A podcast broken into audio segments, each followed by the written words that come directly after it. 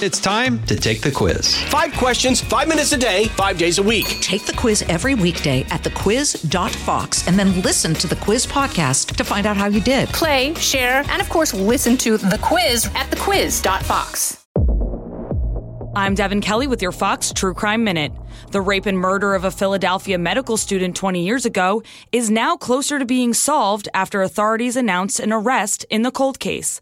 The break coming after DNA of Elias Diaz, accused of slashing people over multiple days while riding on a bicycle trail, is connected to the 2003 strangulation of Rebecca Park, who was jogging in Fairmount Park. Genealogy databases had identified Diaz as the suspect, but according to the interim deputy police commissioner, Frank Vanore, they did not have his DNA until his recent arrests. We could not find this individual.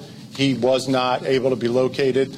He only had one contact with the police previous to um, this one. Police are also linking Diaz to two other sexual crimes, one in 2003 and one in 2007.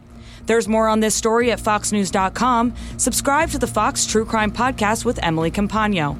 I'm Devon Kelly with your Fox True Crime Minute. This is Jimmy Failla, inviting you to join me for Fox Across America, where we'll discuss every single one of the Democrats' dumb ideas. Just kidding. It's only a three hour show. Listen live at noon Eastern or get the podcast at foxacrossamerica.com. Listen to Fox News Podcast shows ad free on Fox News Podcast Plus, on Apple Podcast, Amazon Music with your Prime membership, or follow wherever you get your podcasts.